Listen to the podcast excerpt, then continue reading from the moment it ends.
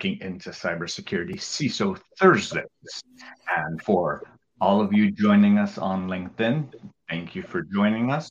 Um, make sure that you follow myself and our guest. If you're joining us on YouTube, don't forget to hit that subscribe button and then hit the notification button so that the next time we come live, I'll pop up on your screen. And for those of you joining us on podcast, don't forget to share it with your friends and families. Thank you. Uh, so today, our guest, uh, I always mess it up. Ashnu, um, can you introduce yourself? Hi, my name is Anshu Gupta. I'm a cybersecurity practitioner. Uh, been in the industry for a long time, uh, working, started my career in the big four in, at Ernst Young and KPMG and then moved on to the startup world where I established security programs at companies including Coupa, HelloSign, Varo Bank, and recently at Fast. I'm also part of a global uh, syndicate of uh, global CISOs called Silicon Valley CISO Investors. Uh, and I'm thank you for inviting the show. Glad to be part of it.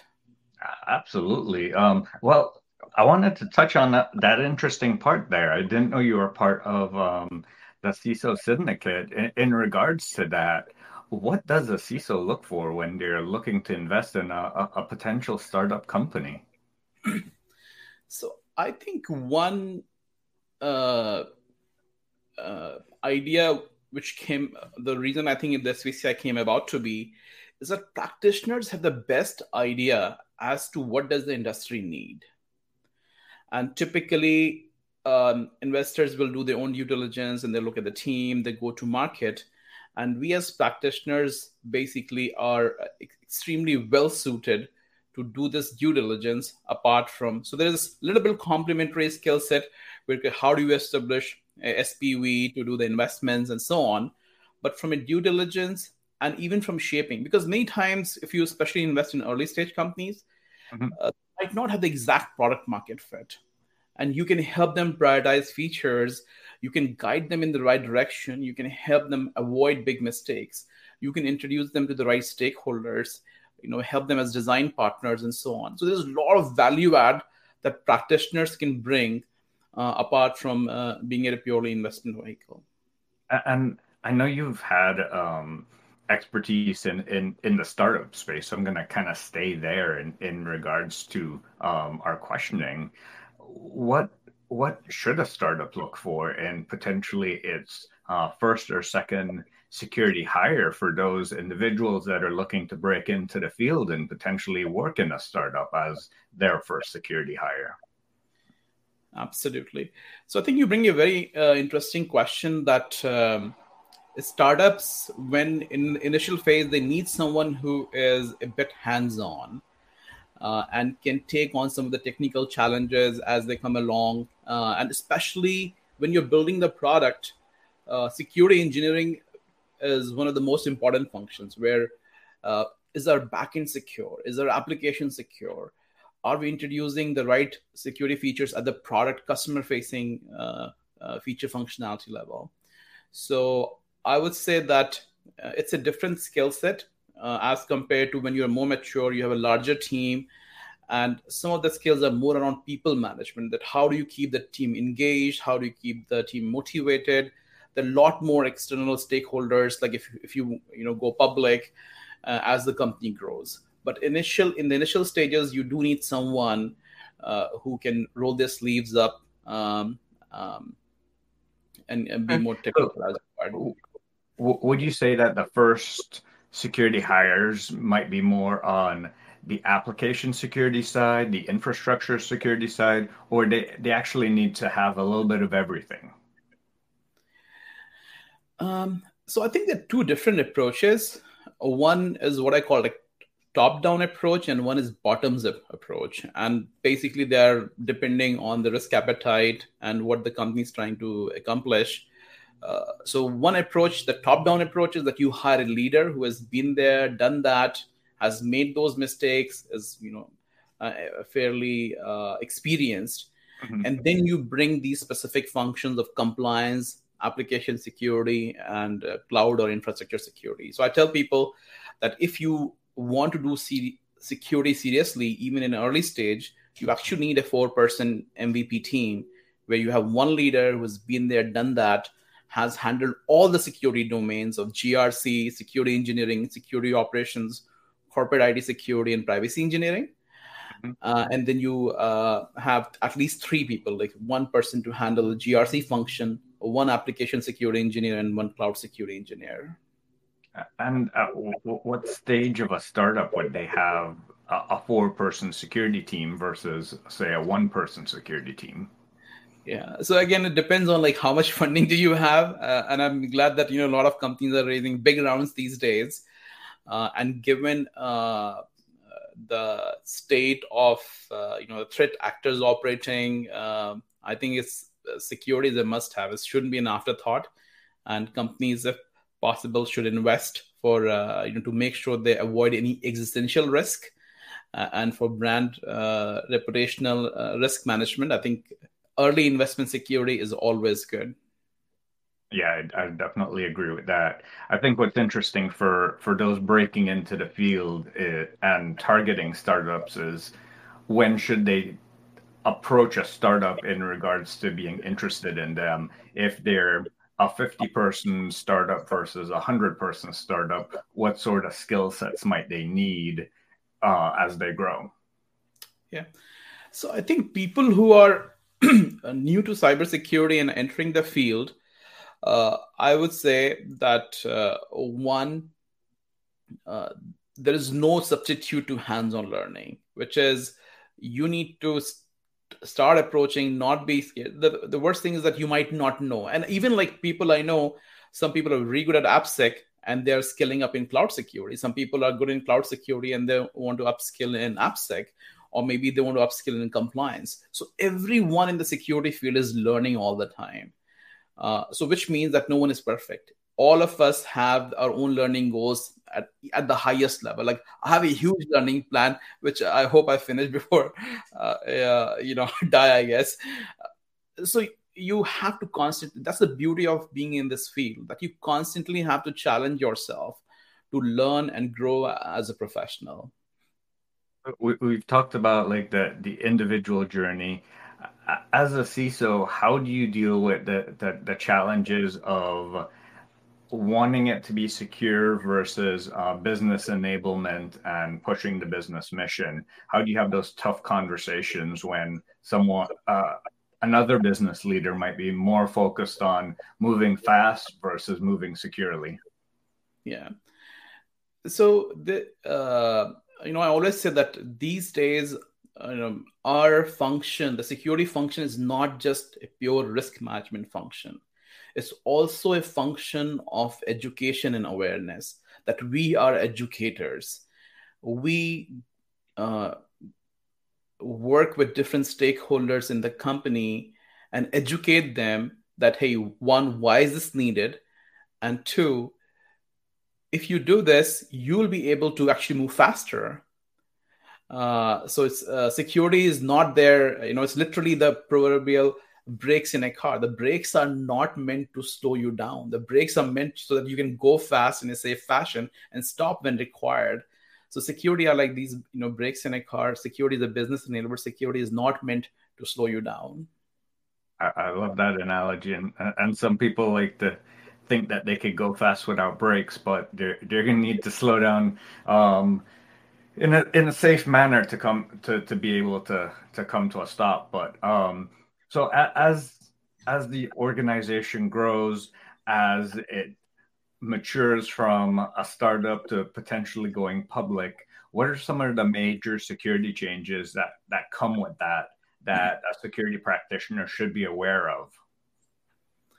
Yeah, so uh, when as the company matures and you know the going to the public journey so uh, at least in us i mean we have sarbanes-oxley and they have this concept of itgc or it general controls which have huge emphasis on access controls change in configuration management. Uh, so those come into a little bit play where you're going to be audited by a public accountant certified public accountant who is going to you know sign an attestation that you actually meet uh, these controls and these controls controls have been designed properly and they're operating effectively So there's a lot more um, stringency uh, uh, to the level of uh, uh, to the controls that you established. So they're all very well documented. You need process documents which have been reviewed, approved in a timely fashion. All these controls should be operating effectively, and you know when these auditors come in, they'll sample uh, from the population of changes or uh, whatever control it is. So it's very much more stringent than when you are just operating and doing maybe one compliance standard like SOC 2 or a PCI or a HIPAA. You mentioned the, the, the, compliance standards. What are some of the main ones that you, you feel organizations are going for, and what, what's the emphasis that might be pushing some of those standards? Yeah. So the biggest one is customer trust that you you try to it. Uh, so one is regulatory risk that if you have certain kind of data, then you have to get it. If you have electronic patient health information, you have to uh, be HIPAA compliant. People you do business with are going to require it. That you know we will not sign a business associate agreement with you unless you are compliant to the HIPAA controls. Uh, but these days, the major one for customer trust is the SOC 2 which companies will use to establish to their customers that we have uh, security controls in the domains of security, confidentiality, processing integrity, and availability, and privacy in some cases established. Uh, and we have controls against uh, these major trust criteria. So that's the major one, uh, at least in the US market for now. Internationally, I see ISO 27001 be more acceptable because people really don't know what SOC 2 is there. No, definitely. I, I, wanted to take a, a, a, break for a moment and um, display some of the comments from our listeners because this is a live show. So we have, um, oops, we have uh, David Mays uh, saying, uh, "Thank you so much for the professional insights to what makes a great security team." And then we have Jared from uh, the FIU apprenticeship program saying, "Thank you for your insights." Um, yeah, absolutely. Thank you for all all the details that you're going into. I think oftentimes we we get concerned with the day-to-day happenings, but might not know background as to how to build a security team and and to go into those conversations. Um, so now now that we've kind of built up the team, we've um, at some of the compliance standards to get ready to go go public or to build that customer trust. What what do we do next? Um, what what are your some what are some of the first departments that that you might set up? Earlier, you mentioned a couple of them, and I wanted to go in more details as to the order in which you might approach them. Yeah. Uh, so I think uh, companies like if they're really lucky, maybe you know they'll get someone what I would call it like a full stack security engineer who can do both application security and cloud security, but that's very rare. So ideally, you know, you uh, have maybe DevOps team handling some of the cloud security responsibilities, and maybe you want to hire your first application security engineer, and then you know take on these security responsibilities away from the DevOps or the infrastructure team and have a dedicated person uh, do second line of defense controls around scanning, making sure uh, everything uh, uh from an architecture perspective, from an edge security is in place.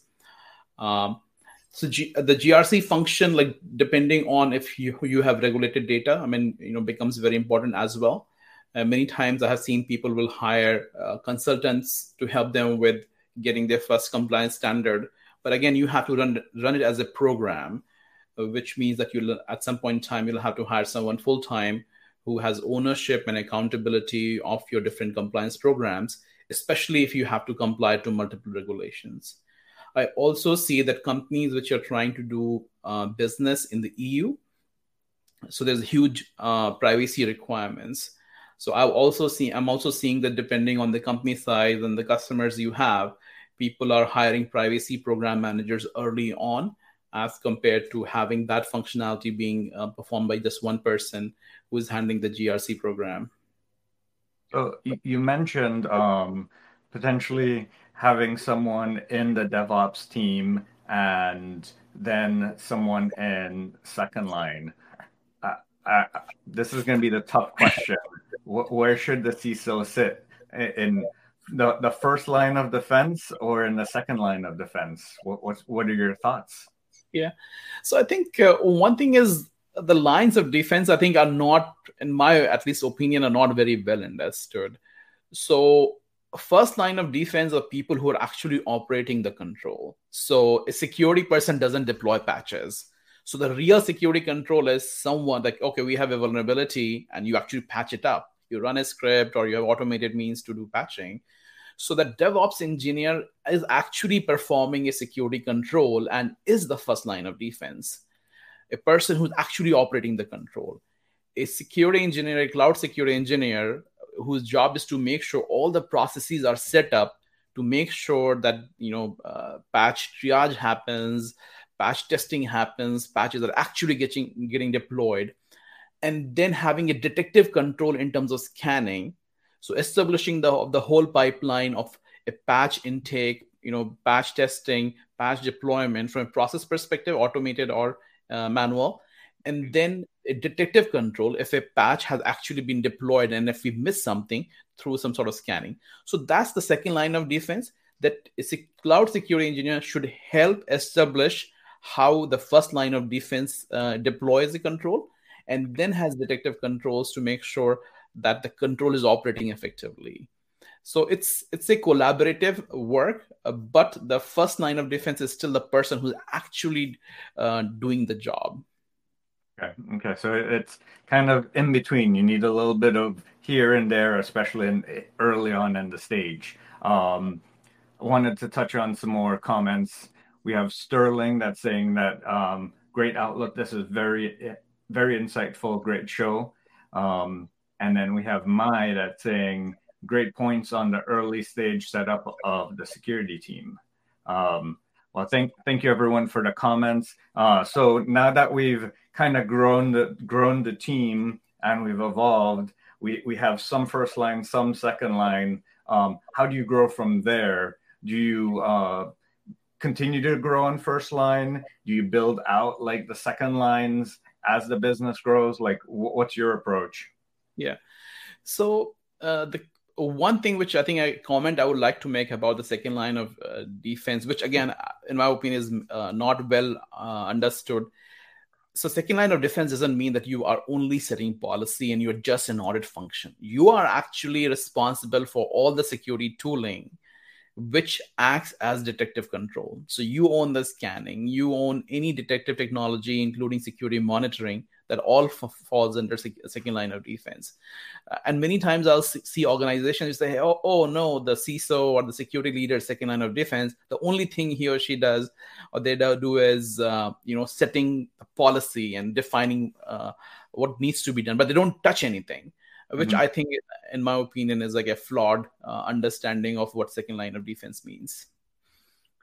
Good point. Good point. David said, um, good point on the first line of defense can be confused with other lines of responsibility. So you mentioned that um, the second line is the one that that's that does the scanning. Are, are they the one that does the scanning or ensure that the scanning gets done and then ensures any vulnerabilities that gets uh, highlighted also gets remediated? Yeah, no, they own the whole thing end to end. The control okay. is that you know we run the scan, we triage it, and you know uh, make sure that it actually gets fixed. They don't fix it themselves. Uh, that's okay. the responsibility of the of the cloud DevOps team or the infrastructure team, but they own the whole control end to end. Okay, yeah, that that makes sense. I think uh, as as you grow larger, that, that separation then becomes a, a little more um, defined, so to say. So as as we continue to grow larger, um, that function of running the infrastructure like IT, endpoint management, things like that, when does some of that roll off to first line and security gets less hands on? Yeah, no, so I think uh, you bring actually an excellent point around like especially around corporate IT security.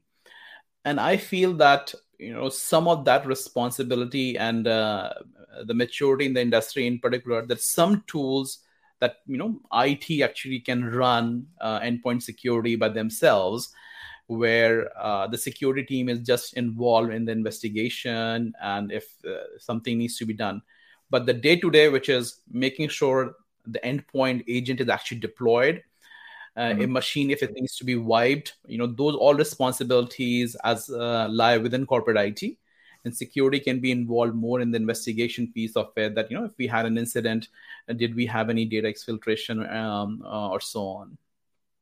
So you bring up an interesting point of creating that incident response function when when does that get built out uh, within a program like how early on do you start to create those programs within your overall security umbrella?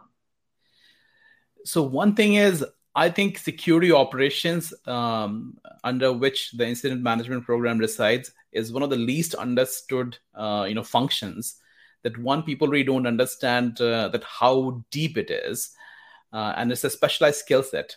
Um, so typically companies will depending on the requirements uh, the approach which i see is that they'll hire uh, some sort of managed security provider um, and again typically you'll have uh, you know have seen companies which do both for the endpoint and for your production infrastructure or you mm-hmm. would have companies who you know two separate companies you know one focusing on endpoint uh, the mdr solutions and one focusing on the production which is more on the the SIEM side and uh, uh, where you are doing log aggregation and correlation. But if you look at security operations, it's uh, if you look the, the whole process, like you know, one thing which I always tell say people that incident management is actually about problem management. That you really want to go to the root cause of why this is happening because incident are symptoms, and even uh, uh things like uh, that how do you have a do you have a process around understanding what's bad for you. Is it like one failed login? Is it three failed logins? So having a whole program where you have the logging infrastructure well established, detection detection rules well defined, and a process to curate uh, existing rules and add new ones.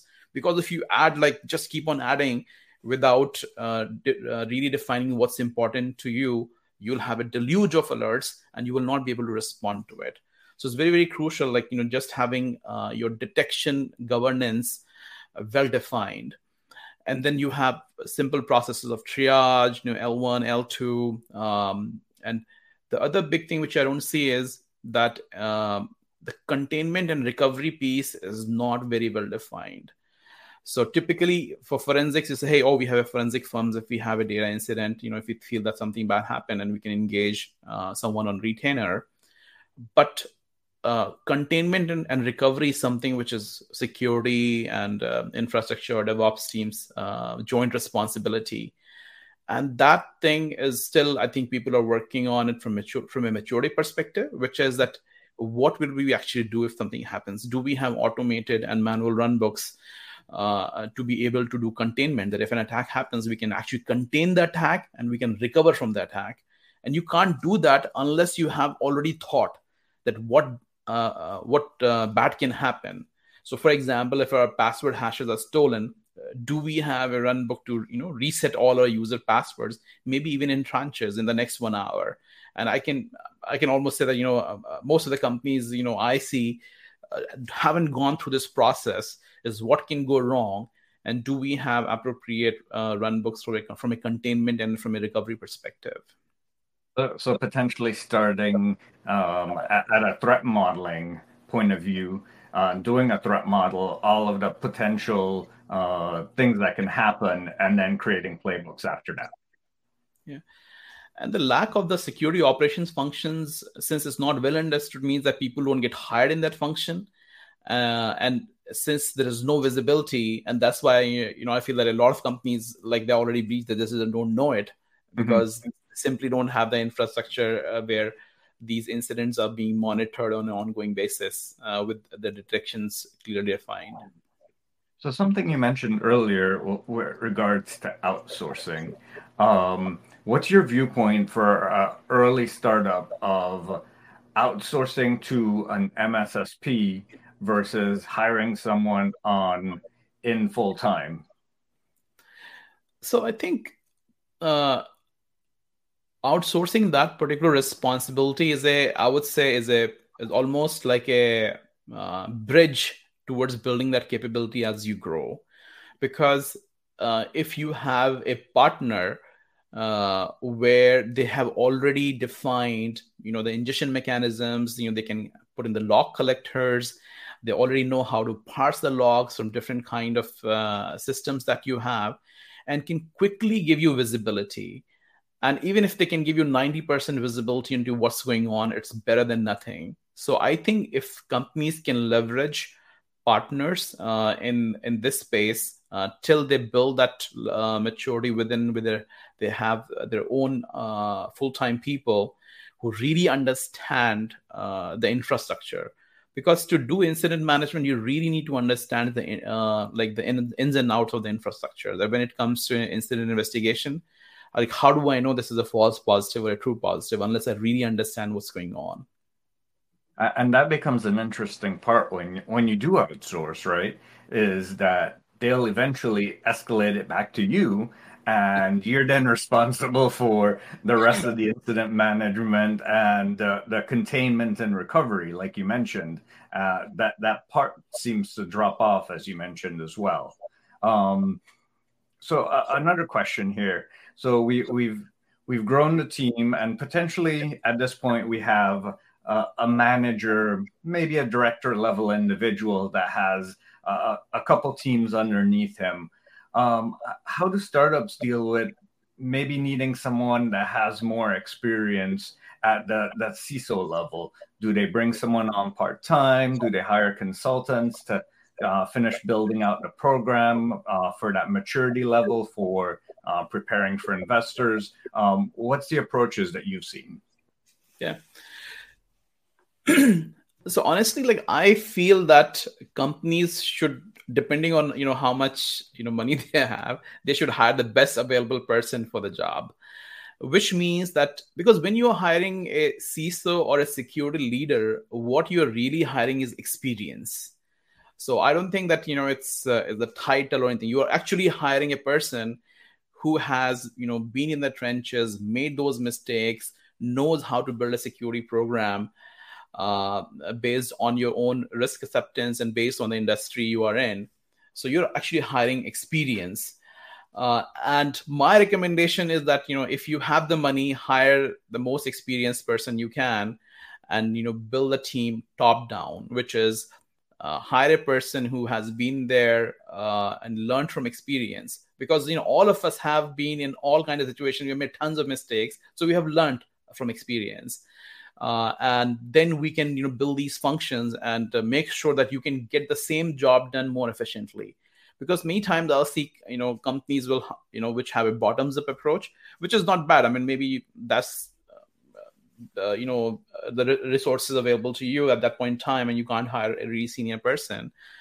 Uh, but uh, that's is that you will learn some lessons along the way in a in a more expensive fashion versus bringing in someone early on who can guide you in the right direction. So you can basically achieve your business goals faster. You can get the right compliances. You can make sure there's no uh, major incidents uh, along the way. Your architecture is you know well done.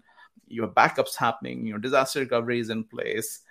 Uh, so that's like my personal recommendation is hire uh, if you're building a team uh, you know uh, hire top down and bring the most experienced person you can based on the resources available to you.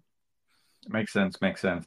And then um in regards to the types of skills that you're seeing are the most in demand i know earlier you mentioned application security cloud security. Do you, do you see those as the biggest areas of growth uh, for those entering the security field Yes, yes, absolutely. I think those uh, two are the most in demand uh, because you know you're pushing code. You need someone to make sure that uh, you know uh, uh, all the code is secure. You know, security code, secure code training is being given to developers. Someone who is security minded uh, is helping them to make sure that you know we put the best, most secure product out there. And cloud security is like all your entire backend.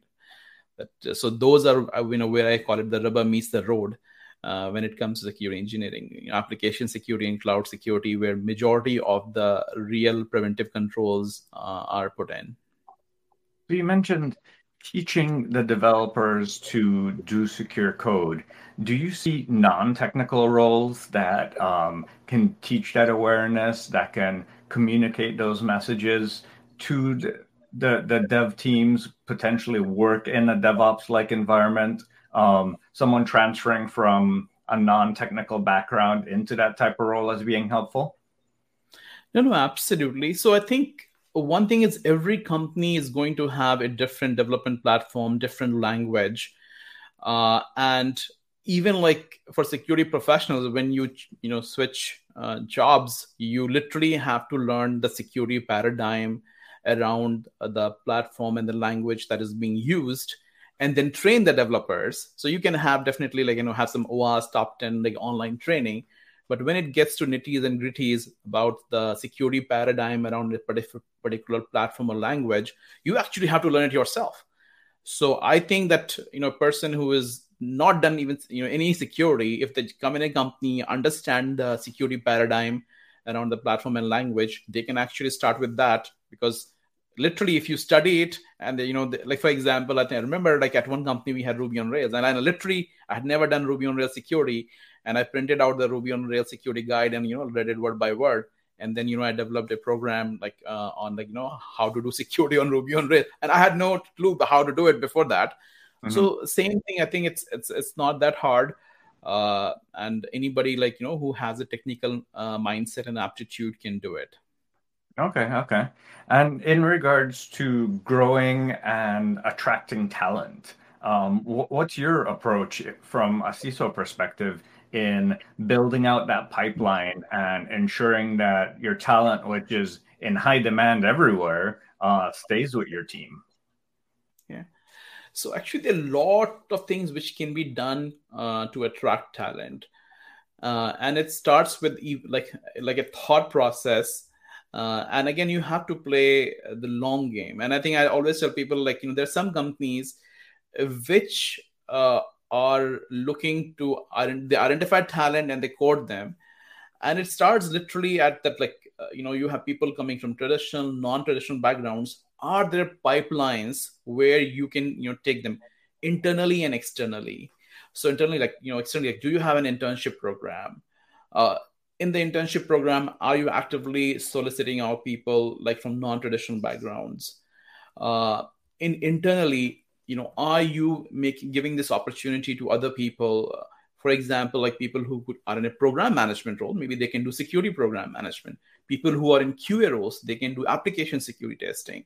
So you have to make sure that you come across uh, as a team which is open to ideas open to uh, training people open to teaching people uh, open to do knowledge transfer uh, versus uh, like something which is hey, you know, we are security people and, you know, we don't talk to anybody and, you know, we just do some cool stuff versus like, you know, we are educated. And I think this educator mindset uh, needs to be talked about more that we, we are not just, you know, a risk management function, we are educators and anybody who's willing uh, to learn, you know, we will do everything in our capacity to make sure that, you know, we have, we create opportunities for them uh, for a successful career. Yeah, I'm I'm um, a board member of a, a nonprofit called the Whole Humor, the Whole Cyberhuman Initiative, and the whole point of that is to bring back the human into cyber. And like you mentioned, the educator aspect that you really have to start with the people, understand the process before you you, include the technology, and the human is the foundation of all that. Um, did you have something to say? Yeah, and again, there, there are like some very nifty ideas, which is you know um, organize meetups at, at, your company, security meetups, and you know, uh, send those messaging out to you know different groups, non-traditional uh, people coming from non-traditional background. Make sure the messaging goes out that hey, we have this meetup where be you know teaching XYZ technology, uh, how to do you know API security, mobile app security, whatever also in even in your job descriptions uh, uh, there's a you know fight for talent like I recently I gave this idea that you should do a, like a video recording where you executives are talking about security. So demonstrate externally that there is support for security at the exec level. So you are and you can have your own team members talk in the video, which is like you know what do we do? And when people relate that hey you know this is the team these are the kind of people i'll be working with uh, it creates that connection where people like if i have to choose between two companies i would choose one which has you know gone the extra mile uh, uh, to uh, convey that they have a culture of security of you know trust uh, where uh, security will be supported at the exec level I love that idea of having the security team um, share why working here is a good place. Because really an interview is a, a two-way street and um, that's a that's a great use case. I, I, wanted to touch on some of the comments um, from our listeners. Uh, david mentioned that security paradigm explains the concept perfectly in his mind. And i think for for many that that's a good way to describe it but um, i wanted you to touch on this a little bit um, how would you define the security paradigm uh, so, uh, so the security paradigm for me is like you, the concepts are always the same. Like you know, if you look at you know authentication, authorization, confidentiality, encryption, logging, and so on. But each language and platform will have its own way to do certain stuff. Uh, one example could be even the infrastructure of the cloud platforms. That if you look at GCP and Azure, yeah. the paradigm is still the same that you want to secure it you want to make sure it's all hardened up it's all patched up it has been architected well but they just you know call it different things uh, so that's like in my mind you know is the security paradigm that the basic principles are the same they're applied a little bit differently and the syntax might be different uh, uh, for different platforms or languages uh, or platforms okay okay um, one of the other comments was um, great interview as usual. I love book recommendations. Uh, do you have any good reads that you've been reading lately? Um, book recommendations. So I think like um, uh, I there's a one very interesting lesson I learned like you know early in my career from uh, one of my uh, one of the speakers which came to my university, and uh, it was around that uh, he said that you know I treat my team as my students, and I have a management book open, a technical book open, and some sort of self help uh, book open. At- Oops, it looks like we lost our guest, um, but as soon as he returns, we will bring him back on. I think what he was saying before he dropped off was that he has three types of books open: uh, technical book, a management book, and uh, some sort of self-help book. And I, I, totally agree with that. I i myself have um, several different books in my bookshelf and one of the the most recent ones was a self-help book that i recently purchased. Um, looked like we got him back on the stream um, so you just finished mention that there's three types of books uh, management technical and self-help um, was there any specific one that you wanted to recommend um, specific one, I think I like reading company specific books. So, for example, I think you know I uh, read you know recently the Everything Store, and then I read the the work rules uh, from Google, and you. Mm-hmm. Uh, you uh, you know get to have a picture of like how management philosophies at each of these uh, companies developed uh, and I think there's one which came from Netflix, which is like in my reading queue uh, very recently uh, around Netflix, which I plan to read shortly. Um, so I think those are the ones which intrigued me. Is that you know each of these companies are very different from the way they have evolved Uh, from a, a, management philosophy perspective. So when it comes to management, I think uh, you know those are uh, some of the things which I've read recently which is company specific books which talk mm-hmm. about the evolution of a company that they were in a specific industry or business domain but how they came together as a team and how uh, because literally like every the the way they interview people the way they define their own objectives and goals how they execute is it's a, there is a very different management philosophy and some of these books you know give some window into those philosophies and which is very fascinating absolutely totally agree um, another one of the questions is regarding regarding cloud platforms. Um, if there is one that moving towards that path, Uh, is there one that's bigger or that you would target? Or why would you go with one cloud platform over another?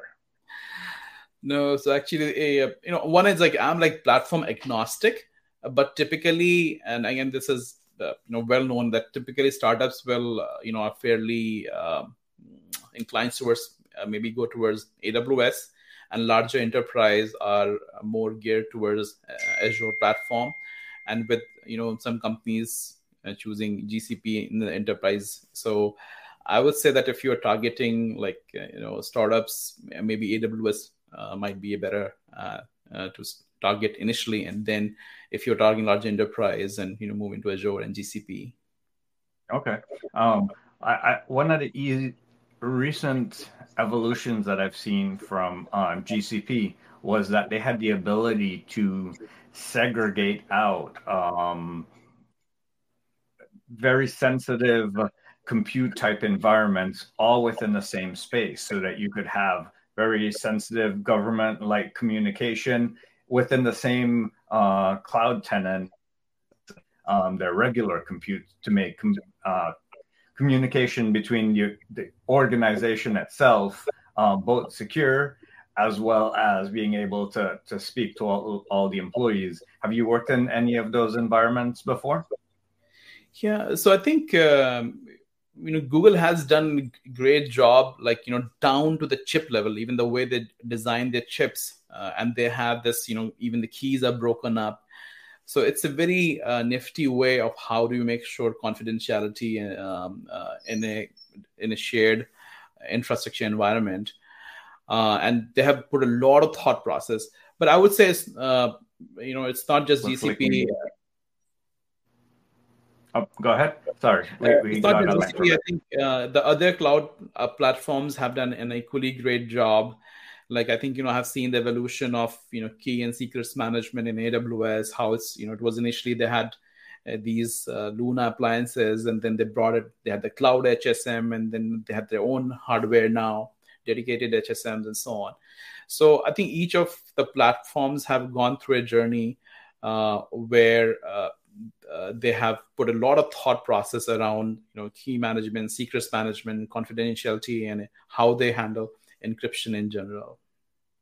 Wow. We, we've gone through um, th- such a journey from the the inception of a startup to uh, growing to a very mature stage and and talking about the different cloud platforms. Um, anything else you would like to add um, before we wrap up?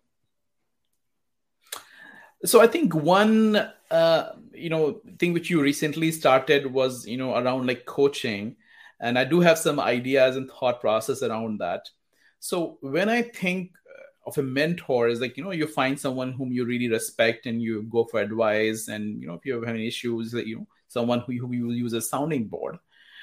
But when i use i think when i word use coach or coaching is for me it's almost like a job that you know i am training you for success which is that you know i've been there done that you know i know how to uh, make sure that you uh, basically achieve the objective goal. So it's more rigid it's more stringent. You are basically also holding the person accountable that you know you got to practice you need to do all these stuff. Um, so this is where i think you know uh, people still uh, people have started to look for mentors and I would say that people should start looking for coaches where uh, they coach them for success.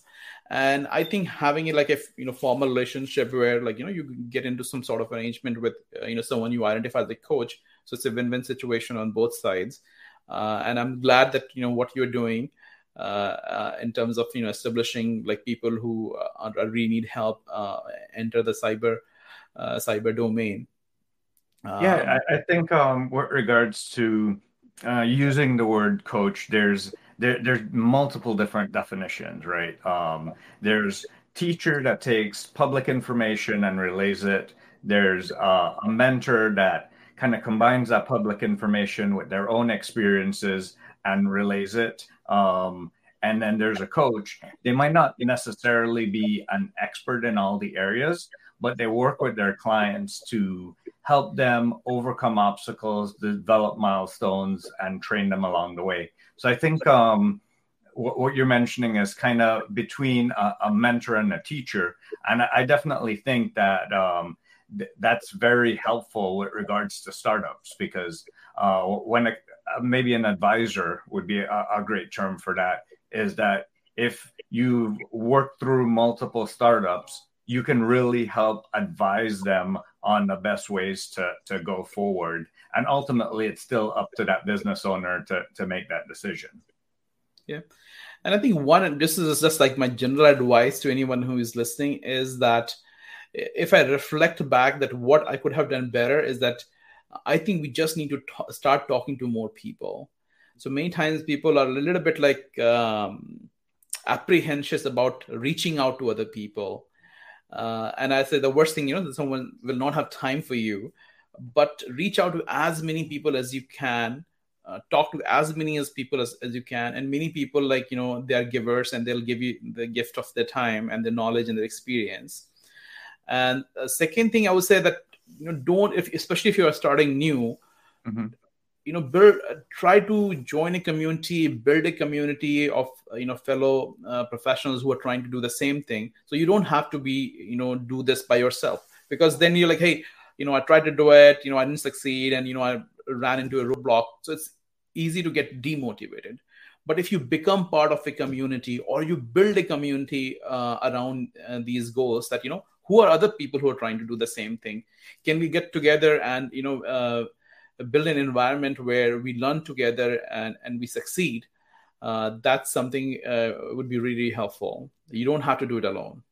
Yeah speaking speaking of um, kind of building that community i actually uh, have a great use case of that. Um, infosec live which uh, gave us a, a, wave a little bit earlier uh, simon lindstedt that kind of set up this community. He was coming into the field just brand new and wanted to create a community for other individuals to kind of have that shared space. And while many of them might have joined from LinkedIn and other communities, here you have the shared space of many going through the same journey. So uh, definitely recommend it as well. Um, and someone else said nailed it with regards to um, what you were saying earlier. So um, thank you so much. Truly appreciate it. Um, if someone wants to follow up with you, where are the best places to follow up with you? So LinkedIn is the best place. I'm fairly active on LinkedIn, uh, so feel free, you know, to connect with me. You know, shoot me a message, and you know, I'll try to help in the best way possible I can. Okay, I'll make sure to add your uh, LinkedIn profile to the comments as well as to the show notes. And I really want to thank you so much for coming on the show today. Really appreciate it. Same here. Thank you for the invite, Chris. Appreciate it. Thank you so much. Take care. Take care.